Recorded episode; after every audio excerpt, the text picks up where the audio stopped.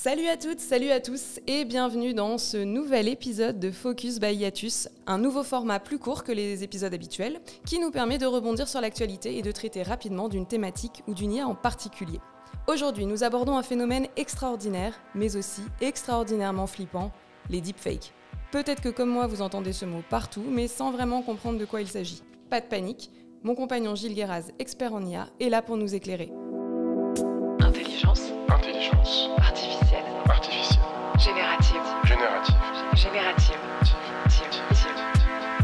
Hiatus. Yatus. Salut Gilles, Salut Laura. ça va, t'as la forme? Très très bien et toi? Alors moi, ça fait des mois que j'entends et que je lis partout deepfake. Mais alors pour être complètement honnête avec toi, je fais genre je sais ce que c'est, mais je suis pas hyper claire. Tu peux m'expliquer et surtout, ça veut dire quoi deepfake? Alors littéralement c'est un trucage euh, profond, une euh, Une hypercherie, c'est joli. Ça vu, c'est C'est dans le Larousse c'est ou pas, ça. Je crois que c'est dans le wiki quelque chose, euh, tu C'est vois. pas dans le Larousse, euh. Enfin là, un wiki dictionnaire. On lit aussi des fois hyper euh, trucage, peut-être au Québec. Je salue nos amis du Québec qui nous écoutent d'ailleurs. Concrètement, c'est une image ou alors une vidéo qui est créée à l'aide euh, d'un outil d'IA générative et qui permet de remplacer le visage d'une personne par une autre et de, bah, de potentiellement lui faire dire des choses qu'elle n'aurait pas dites dans la réalité, puisqu'on peut aussi faire du deepfake avec l'image, mais avec le son, avec, la voix. Et les deepfakes peuvent être très très très convaincants pour, euh, désinformer ou pour tromper.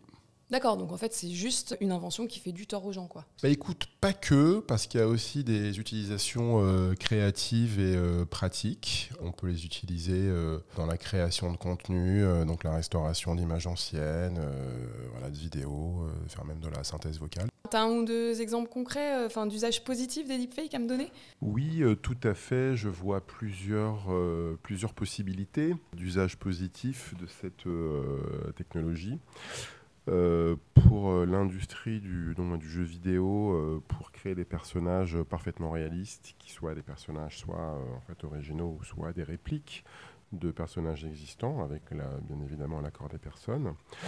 Pour l'industrie du cinéma, on peut envisager aller vers des doublages qui soient absolument parfaits dans euh, toutes les langues, avec une synchronisation des labiales qui soit euh, parfaitement euh, comment dire, conforme aux sons qui sortent de la bouche des comédiens. On l'a vu aussi récemment hum, utilisé pour rajeunir des comédiens. Je pense au film de Scorsese sur Netflix avec De Niro qui avait été rajeuni. On peut voir également euh, un usage pédagogique euh, dans le cadre d'expositions, euh, dans des musées, avec des personnes du passé qui vont être ressuscitées. Alors, bien évidemment, de manière éthique, res- respectueuse et responsable par, par la responsable des musées. Ça peut être intéressant aussi. Euh, Donc, ouais, il y a des usages positifs. D'accord, tu m'as convaincu, mais du coup pour tout le reste, cette grosse dark side des deepfakes, qu'est-ce qu'on peut faire pour lutter contre la désinformation, la manipulation, l'usurpation d'identité, la protection de la vie privée, j'en passe et tutti quanti? On ne peut rien faire, Laura, nous sommes tous perdus. Moi, c'est la fin. Non, un peu plus sérieusement, déjà, en fait, on vérifie l'information, fait partie des de practice sur le net depuis maintenant longtemps.